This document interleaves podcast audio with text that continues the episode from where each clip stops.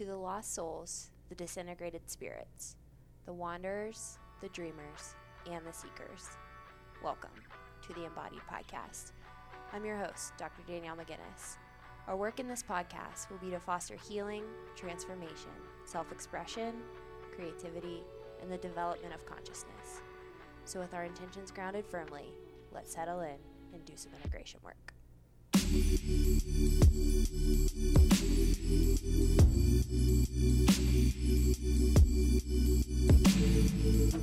right, hey everybody, welcome back to another Deep End podcast with myself, Rick Alexander, and my partner, Danielle McGinnis. Today we're going to talk about embodiment. And really, what we wanted to do with this podcast was to kind of look at our different perspectives, see where our perspectives differ, where they're the same, and just talk about our relationship to embodiment. Of course, Danielle, you have the Embodied podcast. It's something you've been talking about for a long time. For me personally, like it's interesting. It's something that I've like slowly come home to actually over the course of the last couple of years, really influenced by my yoga practice and my own spiritual practice. So I thought maybe what we could do is just we'll start by talking about what influences our embodiment work, the the perspective, the worldview that we're coming from. Um, and then and just kind of see where the conversation goes. And like as always, I think just probably important for people to know if this is your first deep end, we do these to explore a topic and just kind of see where it goes. And we have no idea where that is when we start it. So here we are, one minute in. Less structure, more mess, right. for sure. Which is good which is a good metaphor for the body actually. Actually yes. You know because i think a lot of people like myself included spend a lot of my life trying to escape the mess of the embodied experience of being human. Mm-hmm. um, so yeah well i know you you are a somatic experience practice somatic experiencing practitioner. Do you want to talk a little bit about some of what guides your work and thoughts in the embodiment space yeah so just to i guess make a disclaimer. I think embodiment is kind of like a buzzword. Yeah. Um, and by talking about embodiment, I by no means want to hold any projections of being an expert on embodiment. I think we're all embodied to some extent. Mm. So we all know what embodied is to all of us. Um, but what got me interested in embodiment work I would say is the stark contrast that I felt between my mind and my body. Like the separation, the split that I felt personally. Mm. And then I started to explore emotions in particular and, and connecting to how emotions actually are rooted in and through the body. And that was really fascinating to me. Mm. And it was exciting. And it, it drew me into this really deep exploration of the body.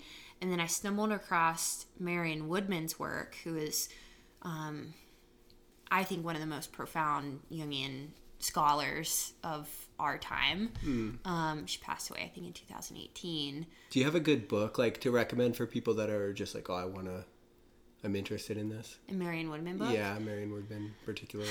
I mean, she's not easy to read. Um, I mean, before her path as a Jungian. She was, I think, a literature teacher. Mm. So she re- there's a lot of poetry and a lot of like Shakespeare and like mm. a lot of it's it's hard to like it. You kind of have to push through it if you don't have that poetic basis of mind at that time. Yeah. But I mean, she's easy to listen to though. Yeah, totally. YouTube lectures, videos, yeah. things like that. Um, but addiction to perfection is a good one because I do think that we have that in mm. relationship to matter in particular. So, anyway, um, Marion Woodman's work got me into kind of the depth psychologically oriented view of the body and of matter and the material experience. And then over the past year, I would say six months to a year, listening to Robbie Bosnak, who's a Jungian analyst, talk about alchemy. Um, he created this um, theory, I guess, called the embodied imagination. Um, and so I've been studying his work, listening to him speak about alchemy, which involves matter. Mm-hmm. Um, and so those are kind of like the different paths, kind of like emotional intelligence, but still feeling kind of disconnected from the felt sense. And then getting into somatic experiencing work by Peter Levine. So, working through the traumatic perspective and then this depth psychologically oriented view. So, it's kind of an amalgamation of all of that. That at this point, how I see embodiment is almost like the complex experiential felt sense of life as we move through it, something like that. It's not a great definition, but I, I think it's hard to define embodiment. Yeah. Um, yeah, just go with that. Yeah, I define embodiment as soul becoming body, um, uh, because I think that that's what we're here to do. We're like primarily we're here to incarnate our soul for our soul to actually become embodied and to live in the world and have a very particular experience of being in the world. Um, I left out Kalsched's work, Donald Cowshed. Yeah. Um, that actually is incredibly influential in my Yeah, in my process too. And you know, when you said that, it reminded me of what he talks about in his book called the indwelling process, Mhm. I love Um, that. Yeah, which I think is pretty spot on. Of like spirit, soul, whatever, trying to indwell in your material existence. I like that. Yeah. Yeah, it's so fascinating because growing up, I felt like and and just to clarify the difference between my projection and whatever actually happened, like I have no idea. But the like what I took away from me growing up, especially in church, was this idea that like there's an ideal that we need to escape to. You know, and that's heaven. We need to get out of here and we will be delivered from this mess and go to heaven, right? And so Man, that's that's so interesting that you say that because yours comes from church mm-hmm. and mine comes from like a Cosmo magazine that I see on mm. on the side table of like there's an ideal of what will make you perfect mm. in this world. Yeah, yeah, that is the same thing. Actually, that's fascinating. Yeah. I'm uh, just like, oh man, yours is the image of God. The, the projection of whatever the image of God is, and mine's like the projection onto women. Yeah, but actually, it's really helpful to know that if you walk into a random church in the U.S. and you walk into a random, I don't know, magazine store or whatever, you're actually working with the same level of consciousness. Hmm. That's helpful to know. Actually, I think. Yeah. um, Wow. fascinating. But so but it was interesting because i there's a part of me that like bought that because it's easier. Like in some sense it's actually harder to be here. Actually the best definition of hell that i've ever heard anywhere that i just always stick with is when your when your body and your mind are in different places you're in hell. So it's not easier from the perspective that if you're always trying to escape you're never where you are thus you're always in hell. But it's easier mentally to commit to not dealing with the mess, but just leaving, just escaping. Well, I mean, in Kalsched's book, he talks about the connection to Lucifer, the bringer of light, how he got upset that like God was going to create these like messy humans mm. and like bring them, and so he like fleed and like is refusing the embodiment process, mm. like refused to incarnate into a body, and so that's interesting that you say hell is separate from the hmm. embodied existence because that is in inherent in that myth if you read it in that way. Hmm. So Yeah. like the light, the angel, the bringer of light is refusing to indwell and I think that is what happens when we're in our hellish Right. states psychologically is that psyche and matter are separate. Okay, so here's what's really interesting, and this is where when you get to the esoteric dimensions of religion, you start to see a lot of overlap. But this is where what's so fascinating because I was going to bring up that I think the Christ myth is a myth of embodiment, mm-hmm. right? Because you have all of these, and so in some sense, you could just think of the idea that Christ is the thing that redeems the what the devil did. So now from that perspective, it's really fascinating, right? Because Christ is the embodied God. So it's the it is the opposite of what you're saying, which is really interesting. And what's so different about it is you look around the world and you have all of these religions that are really based on escapism. I mean, Gnosticism was like that. And there's a there's kind of a war that goes on in the church, like in the Western tradition in Christianity, between the church fathers and the Gnostics.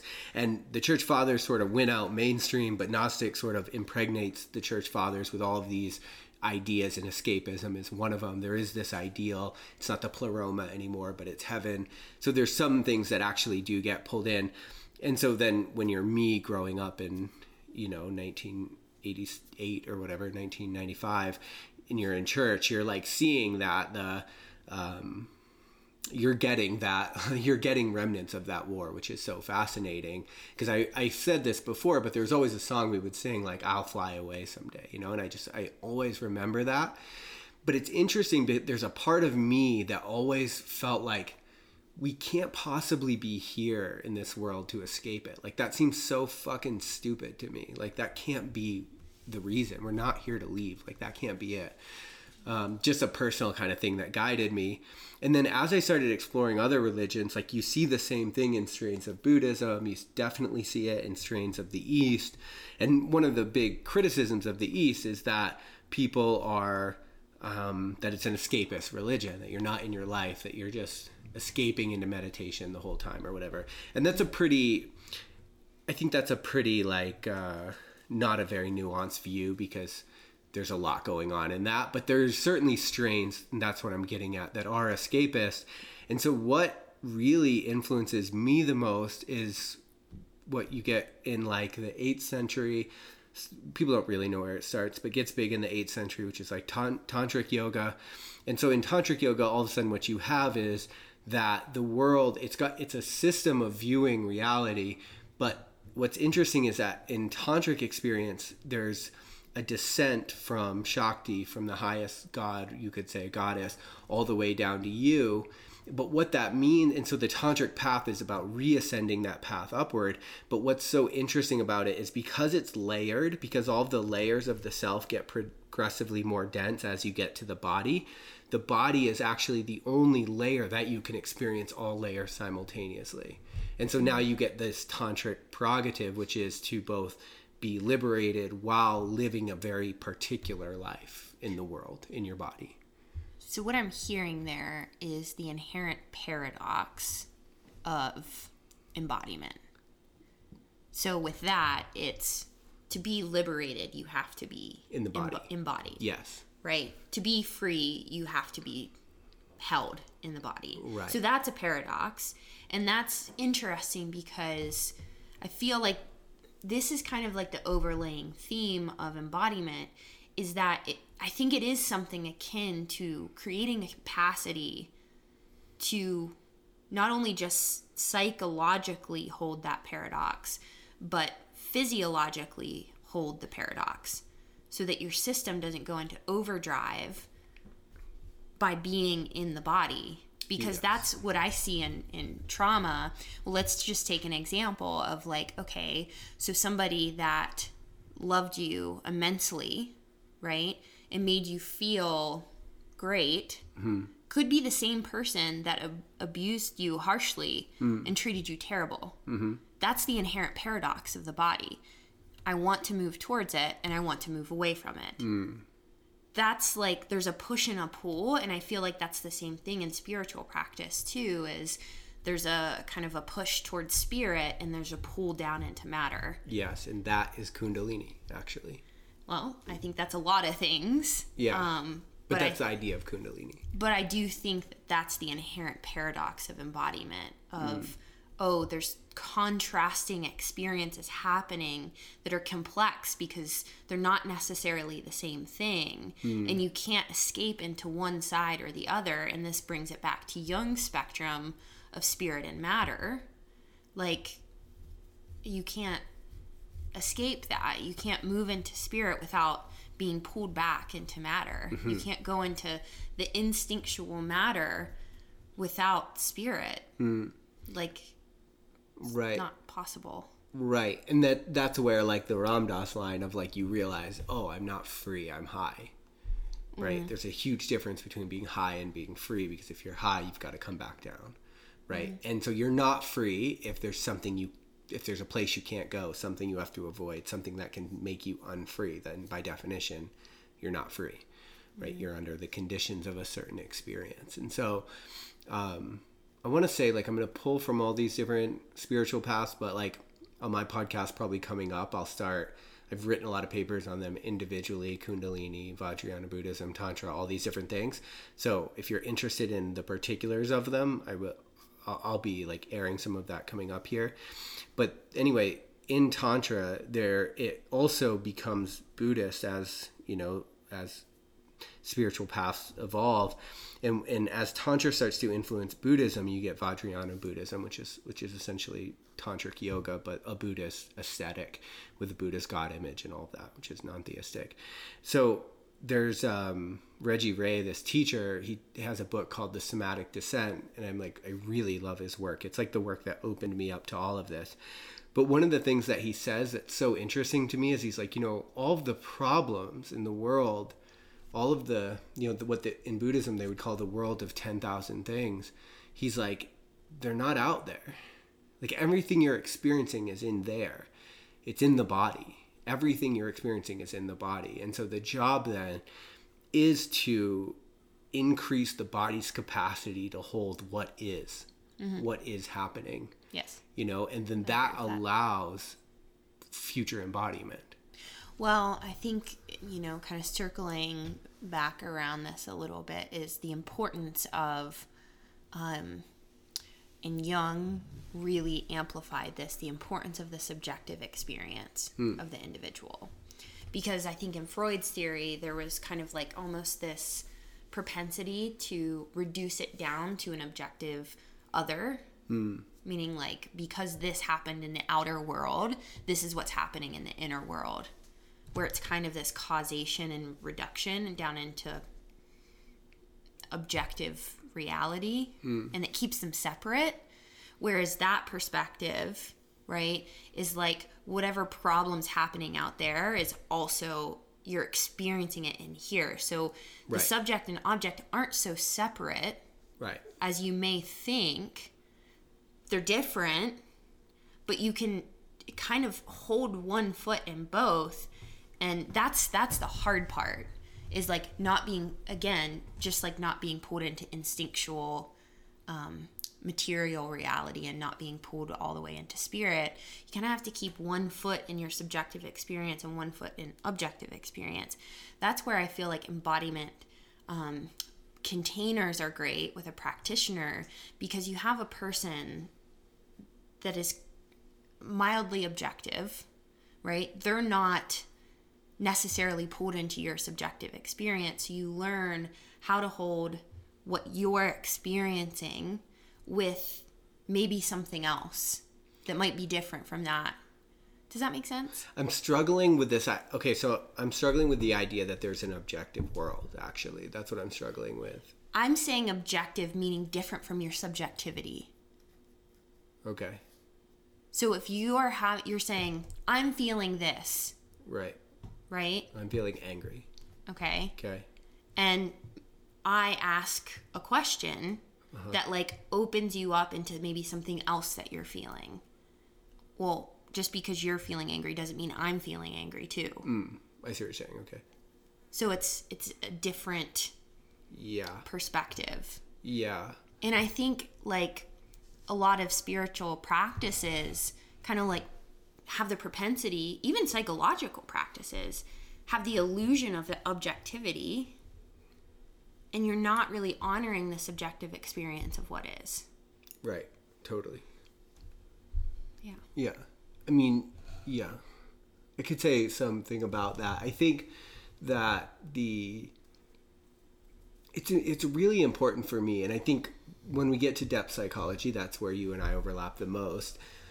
And a lot of the papers I've been writing are looking at these different eastern embodiment practices and overlaying them on depth psychology and saying like what what is a psychological perspective of this religion? Because you know, I don't it's hard for us to just like buy into a religion or uh, the modern person like is riddled by doubt because we kind of have a deep understanding of quantifiably how the world works right? But what i think myth gives us is the qualitative aspect of how the world works mm-hmm. right and so one way to think about that is if you think about like ancient greece where these myths were like where a lot of our myths were starting to grow and expand and were the way that we explained how we are in the world.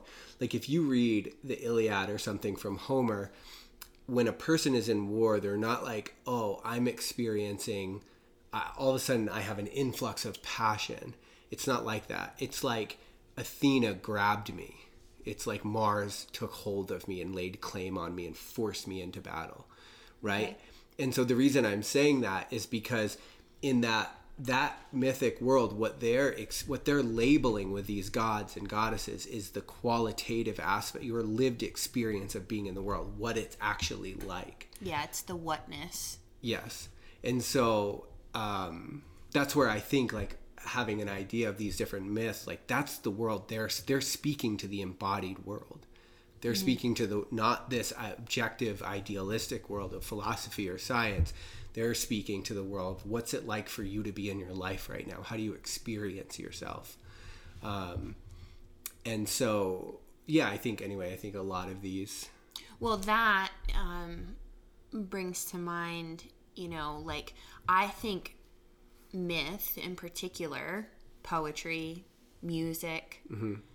all those different avenues tap into an uh, implicit sense of being itself mm-hmm. meaning I've always known this to be true and I don't have words for it. I don't have language, left brain. Right. I don't have the rational understanding of of why there's resonance happening.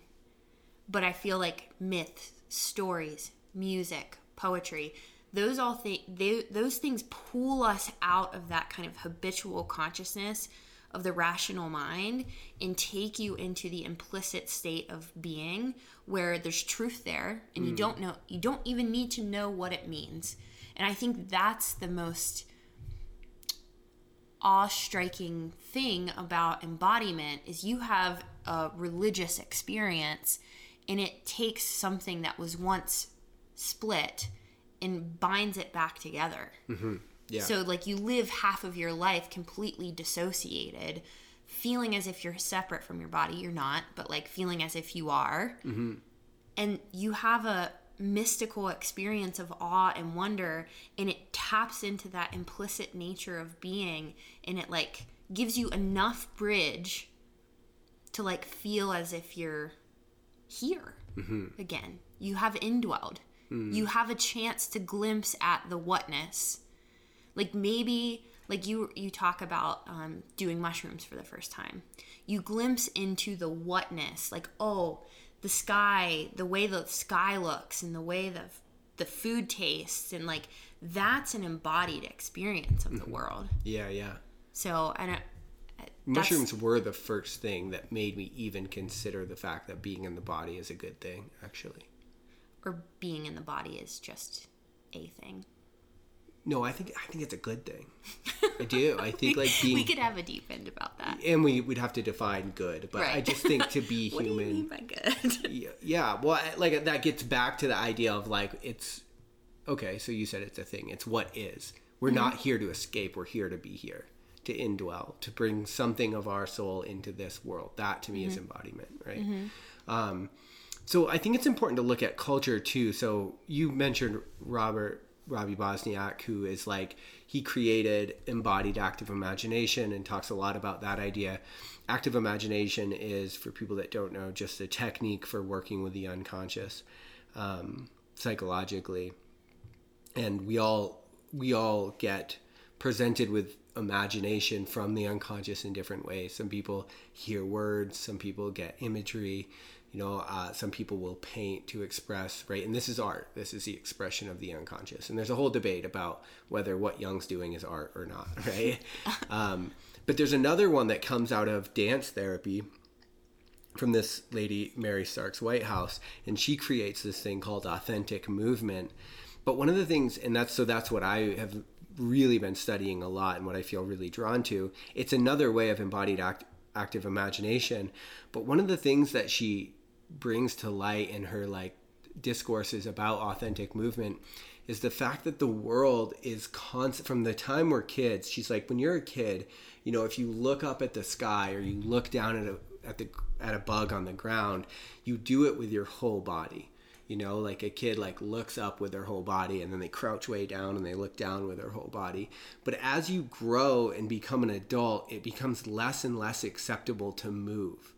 And so then your entire like the most movement you have is like your head is just sort of uh, like on a I don't know. It's got like such a small range of motion. You know, when you're in a plane, like you can't. It's like everything we do. It's like we're not. Culture doesn't just funnel us into a way of understanding things and paradigms that we think within. It funnels us into paradigms of behavior and movement too. And so there's like, so one of the things you start to discover is that the body has its own language of expression. And what happens when we cut off the body's movement so that we can exist. Like in school, you sit all day and you have a very small area, and hopefully you have recess, but that goes away soon. And so then you have even less movement available to you. And if you do want to move, it's either art or it's sports. And so if you don't really fall into those two categories, or even if you do, they're pretty limited time in your life. So essentially, you are cutting yourself off from your ability, your body's innate ability to express itself. Mm-hmm. And so you're cutting yourself off from it, your ability to understand what the hell it's saying.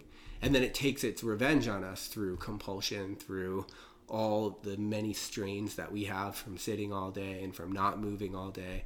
So, um, so this brings to mind a question about okay, so if the cultural milieu is taking us in a direction towards um, more structure and rigidity around the embodied experience, I would say that's a byproduct of not to sound stereotypical, but it sounds like a byproduct of a patriarchal society. Totally. Well, you where, can't say it's different where structure because that's and what order, it's in, right? Yeah, structure and order um, are kind of the highest value. Right, and then movement becomes utilitarian.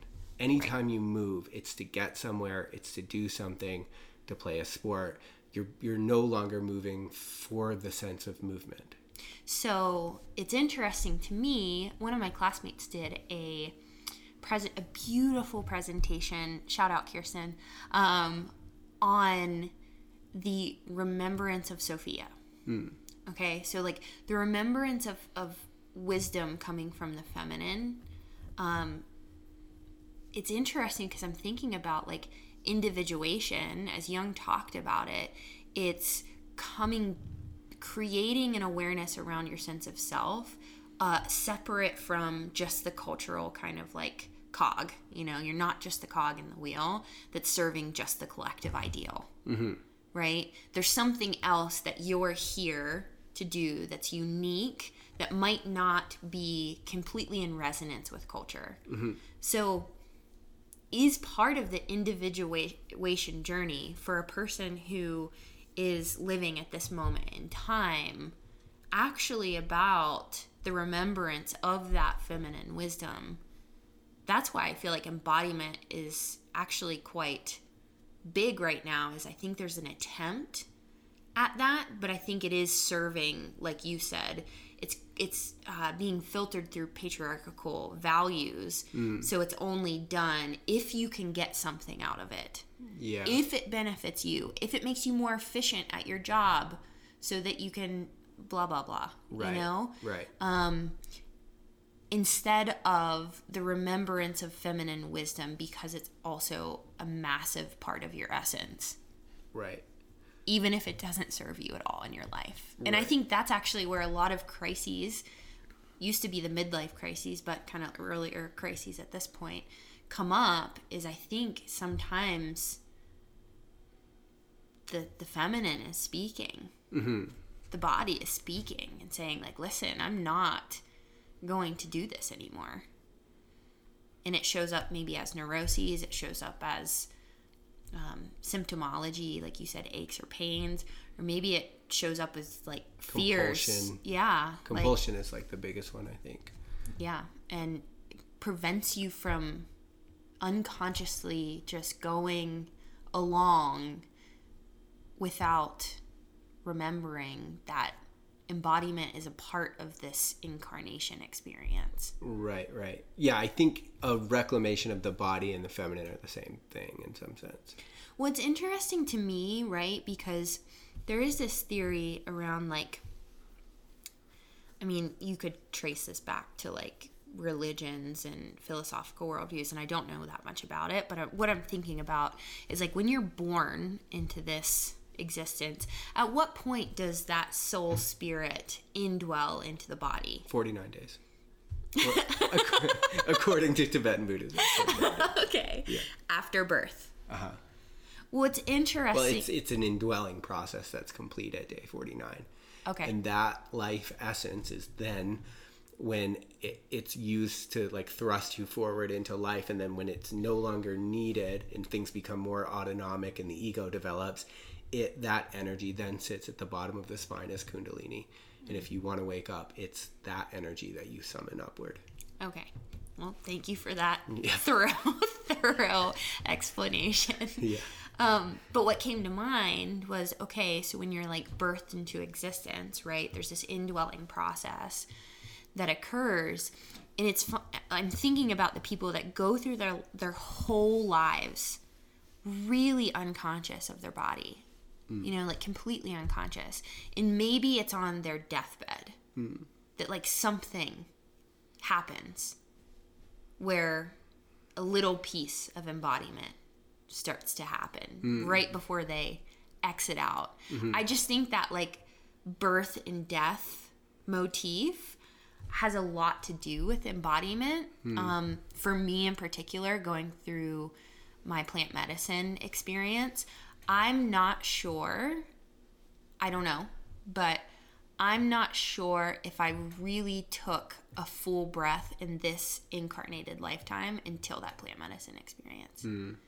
Like I remember going through this kind of push pull of like life death um, scenario, and there was like a whole psychological like acceptance piece of that of like are you going to indwell here and the moment i like said yes and like surrendered into the indwelling process it was a like a full like mm. oh my gosh i can actually breathe. Like i will never forget that breath the rest mm. of my life.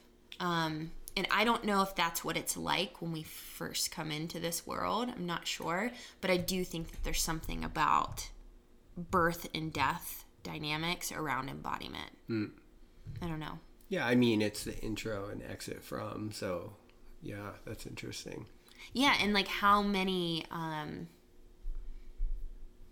how many moments in our lives prevent us from indwelling, being embodied because they're life threatening. And so because they're on the verge of death or at least our nervous system perceives it as such. It's a traumatic experience. And so part of our spirit soul flees because there's a death like threat right a threat of psychic annihilation, a psychic death, and there's a split that happens. So I think there's a really interesting weaving with life and death and embodiment and indwelling and trauma and being here. Yeah. Well, it's interesting because I think what we all want, and this is, you know, I'm speaking on behalf of 7 billion people, but I think what we all want is to be alive. We want to be fully alive, fully connected to the life around us and, and in our lives, and to feel the, what that is fully. That's embo- it's embodiment. Because if we, if the, if our consciousness leaves in that dissociative process that you're talking about, we can't connect. We can't do what we're here to do, and we Yeah. feel it and we chase it everywhere. In that sense of aliveness, just to kind of circle around that one more time, like it is aliveness to me is a conscious connection to the whatness. Mm-hmm. Maybe not even conscious. Like as a kid, you're not Right. conscious of That's it. That's true. There are so many. But as an adult, I think it's a conscious connection to the whatness, the quality of being here. right. Yeah, it's so fascinating. What's it like to be in my life? Right. You're right. Totally. And I was telling you, like, it was just after a myth and philosophy class where it was like one of those classes where you're just getting these, just, you're getting your mind exploded over and over and over. And you, and anyway, after the class, me and my classmates were talking about um, the sort of underlying myth that was at play during that class and that's at play right now in our lives. And as we started to grasp what the real mythic interpretation of the world looks like, you could feel this like tangible, almost illumination occurring, this like inspiration that was happening or enthusiasm, quite literally entheos. And then there was the recognition that we all knew this at one point. Like we all were just like, man, when we were kids, we knew this. We didn't have this really complex like definition for how we got there, but we did know it just in our essence, just in our being. Yeah, I don't know why. Maybe it's this embodied imagination, but like that took me right into like a memory of playing with Barbies mm-hmm. where I wasn't me. Mm. I was Barbie. Mm. I was Barbie, and I was interacting with Ken, and like I was in the dollhouse. It was like there, there's not a separation, and that was so exciting to me. Mm. Like that, whatever life force is directing that. You like um, let yourself do that, Yeah, be there, kind of thing. Yeah. yeah, and how that does go away. I mean, I think isn't that the participation mystique that Jung talks about is like being completely possessed into that type of consciousness that at a certain level in maturity or development that has to be fractured away so that you can develop consciousness Right. Totally. meet consciousness with the unconscious Right. um, but it's interesting how that's that can actually it's not that childlike enthusiasm it's childish adaptation Right. like it shows like if it doesn't become conscious it shows up not childlike but childish Yeah. Totally. and that's a shame Yeah, it's the difference between like um, arrested development in the kingdom of heaven, quite literally.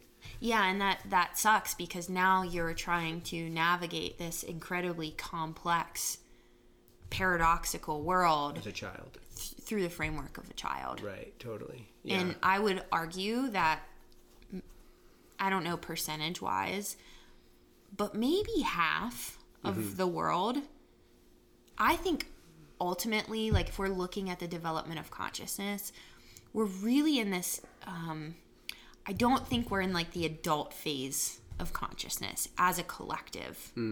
Like I don't think that we're there. I think we're between some child adolescent phase. That's what it feels like to me. Like maybe adolescent where maybe you just get your license and you're learning how to drive, but like you're not responsible at all, but you're trying to act like you are. uh-huh.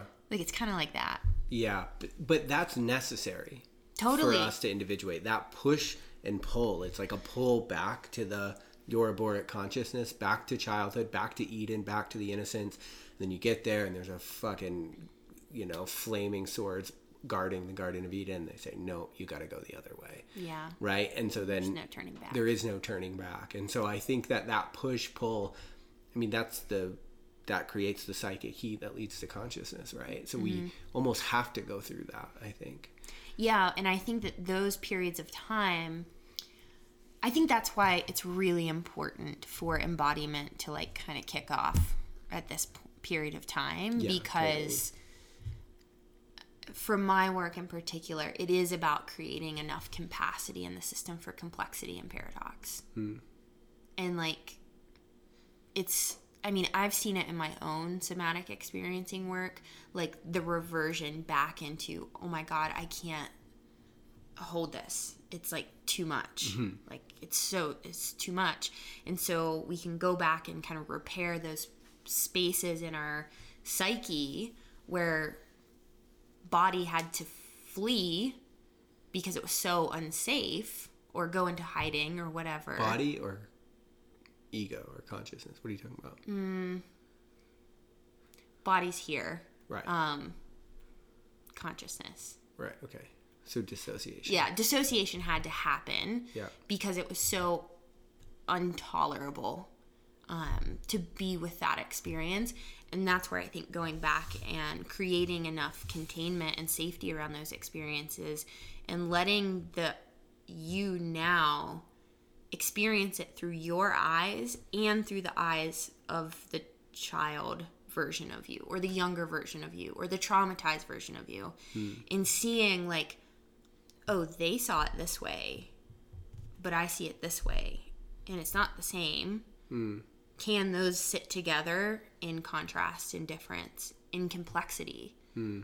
And you kind of like the practitioner hopefully will hold that vulnerable child part or young part or traumatized part as it learns that like okay that was really dangerous then but maybe not so much now.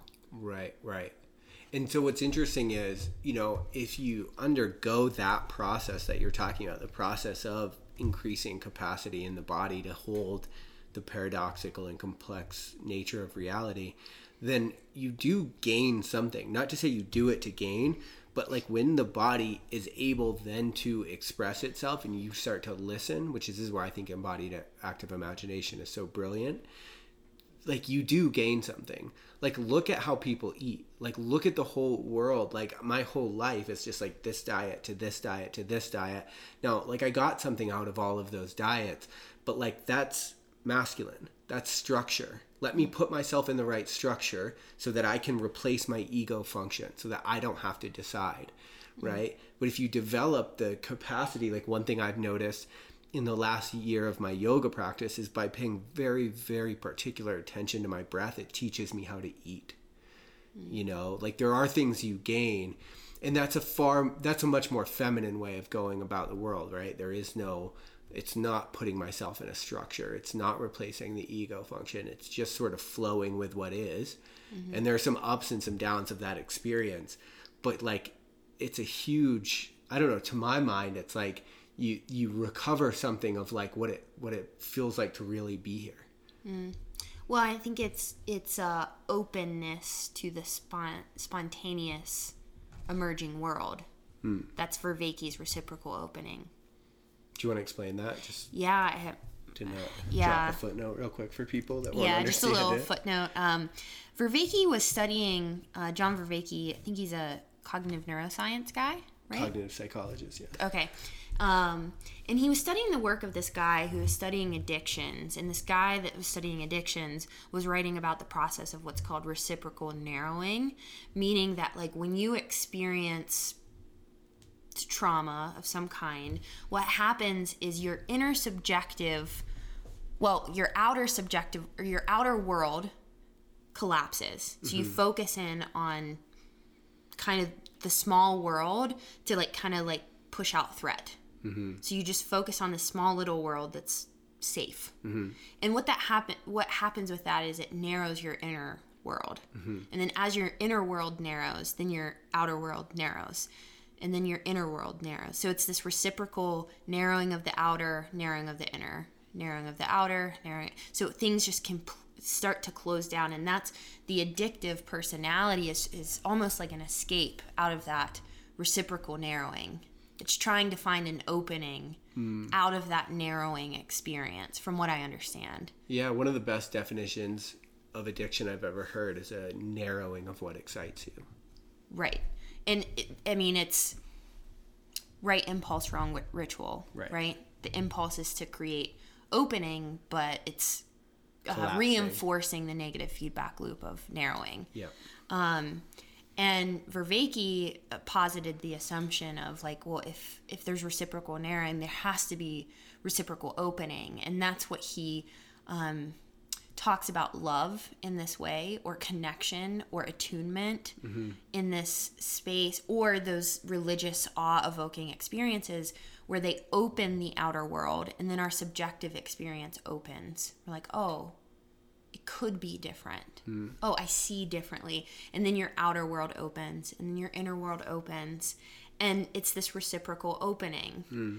And it's interesting because when I'm doing somatic experiencing with people, I have this slinky in my office that I'll take to sessions to explain to people that, like, the nervous system and basically all of nature is an expansion and contraction. Hmm. It's inherent in existence itself mm-hmm. Where at some points you're going to feel like really expansive and open and maybe there's positive emotion there. And then there's moments where things will contract and your world will narrow a little bit. But what happens is when that rhythm starts to get disrupted or dysregulated where only narrow. right where it's only contraction. There's mm. no opening. There's no expansion. Hmm. And a big part of creating capacity for that paradox is restoring the inherent rhythm of expansion and contraction hmm. can you physiologically and psychologically hold a moment that is contractive hmm. and recognize that it's just the other side of expansion Right. so Yeah. I little love that. footnote Yeah. so what is what does reciprocal opening in the body look like then?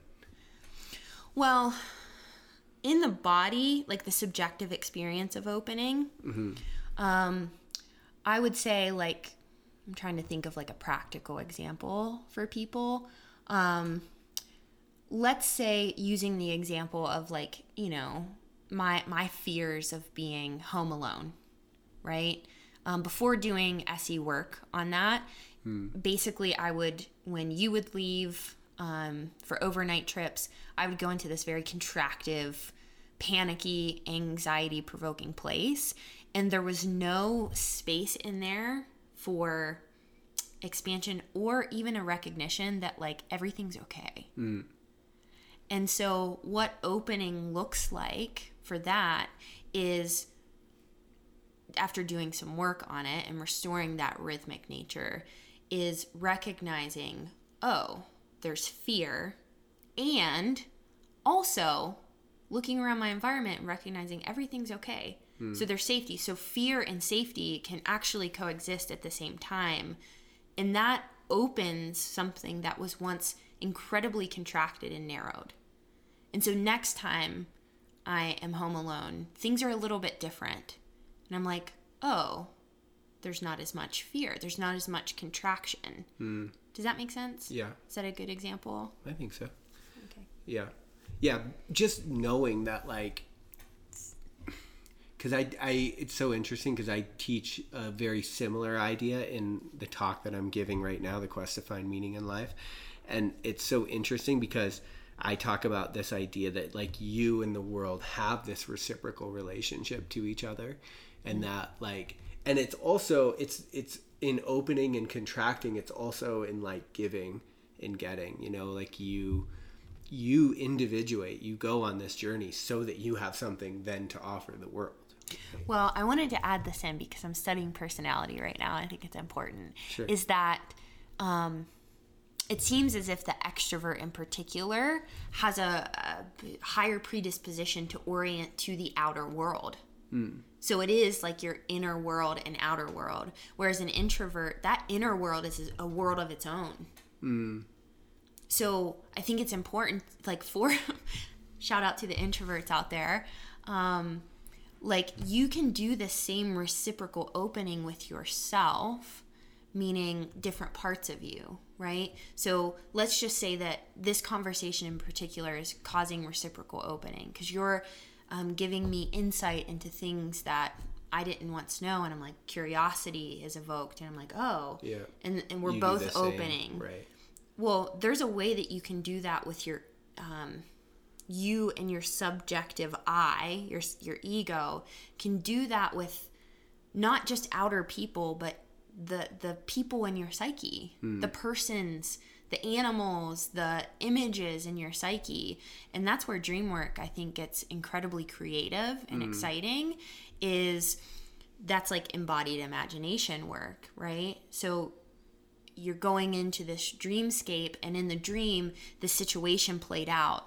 So you think that you have to like just interpret the dream in that schema but you can ask a question. Hmm.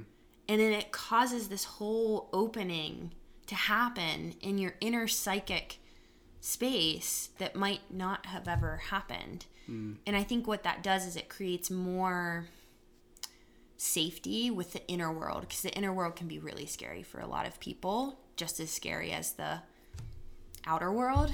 Um, so I just wanted to put that in there. yeah yeah that's totally. really important. So yeah I like that so we're at 49ish minutes now so um probably the last thing that i want to say just as i'm thinking about all this that we're talking about is like you know all these theories and stuff are great and at the same time you know what people are concerned with is like figuring out how to be in their life eh, really. Yeah. and i just want to put it out there that like your body's not confused. You know when you have decisions to make when you're being tyrannized by the environment when you feel like you have to make a decision you know and you're like torn between two jobs people like all of this stuff that happens the body's never confused it's not. It knows exactly what it wants. It knows the food that it wants to eat. It knows the experiences it wants to have. And it's always been here even when you haven't been. And so like i just want to put that out there because i think tapping into that that's the juice. Like that's So yeah. I don't know if I agree with that. yeah shoot. Let's go. Um, because i i will I think there's mm. inherent intelligence in the way that your body is navigating the world, but it can become dysregulated and tangled up, nervous system wise. okay i'll buy that And that gets confusing for the subjective person because you have conflicting impulses. So something, you know, you have a sensation that's overcoupled with anger and then you have a sensation that's overcoupled with fear and then you have this desire of longing and all those things can be really confusing for your sense of because self. Because you're not connected to the deep wisdom of the body Well, I think recognizing that, like, at one point, your body had to create those pathways to keep you alive and here. Mm-hmm. So, those, like, the sensation coupled with anger and with fear, like, there was a wisdom in that at one period of time. Yes. But I think a lot of the remembering of the inherent wisdom of the body is actually getting help with uncoupling those tangles. So it clears up space that, so that you can learn to trust the inherent intelligence of the body. Yeah. Because it is intelligent even if you dissociate and it might not um, be operating in a way that's helpful quote unquote for you at this moment. But if you're here and you're alive and you're breathing there's an intelligence and a wisdom in your system and your body. Mm-hmm. i believe that really deeply. It sometimes it just needs a little pattern disrupt like yoga for you might pull you out of those tangled up wires in the body. Yeah and help you remember. So that's what i'm getting at okay, because i agree with you but like if your nervous system is is stuck in a place that's leaving you constantly dissociated Mm-hmm. that doesn't deeper than that the body has wisdom yes, and I that, agree with that. that's what i'm getting at is like there is a place in which your body is not confused Yeah, and it might be deeper than you can get to and that's yeah. the point of this that's, work That's kind of like to my mind entering into the divine space, right right? Um, yeah. closing thoughts comments Um, no, I think closing with the intelligence and the wisdom of the body, I think, is really important. Um, paying attention to where we can unconsciously want to manipulate our own bodies for our own good. So instead of learning to hold the suffering of the body, because to be here in the human realm, I think, is to suffer. Yes. And a lot of other things. Right. And to love and to connect and to experience bliss. But like a part of that is suffering. That's the christ myth quite literally. The Yeah. myth of embodiment. Um, so i feel like we have this kind of unconscious propensity to try to manipulate our experience to kind of take a little detour around that suffering.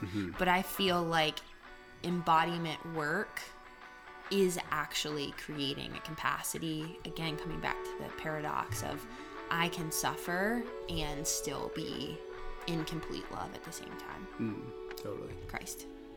Yes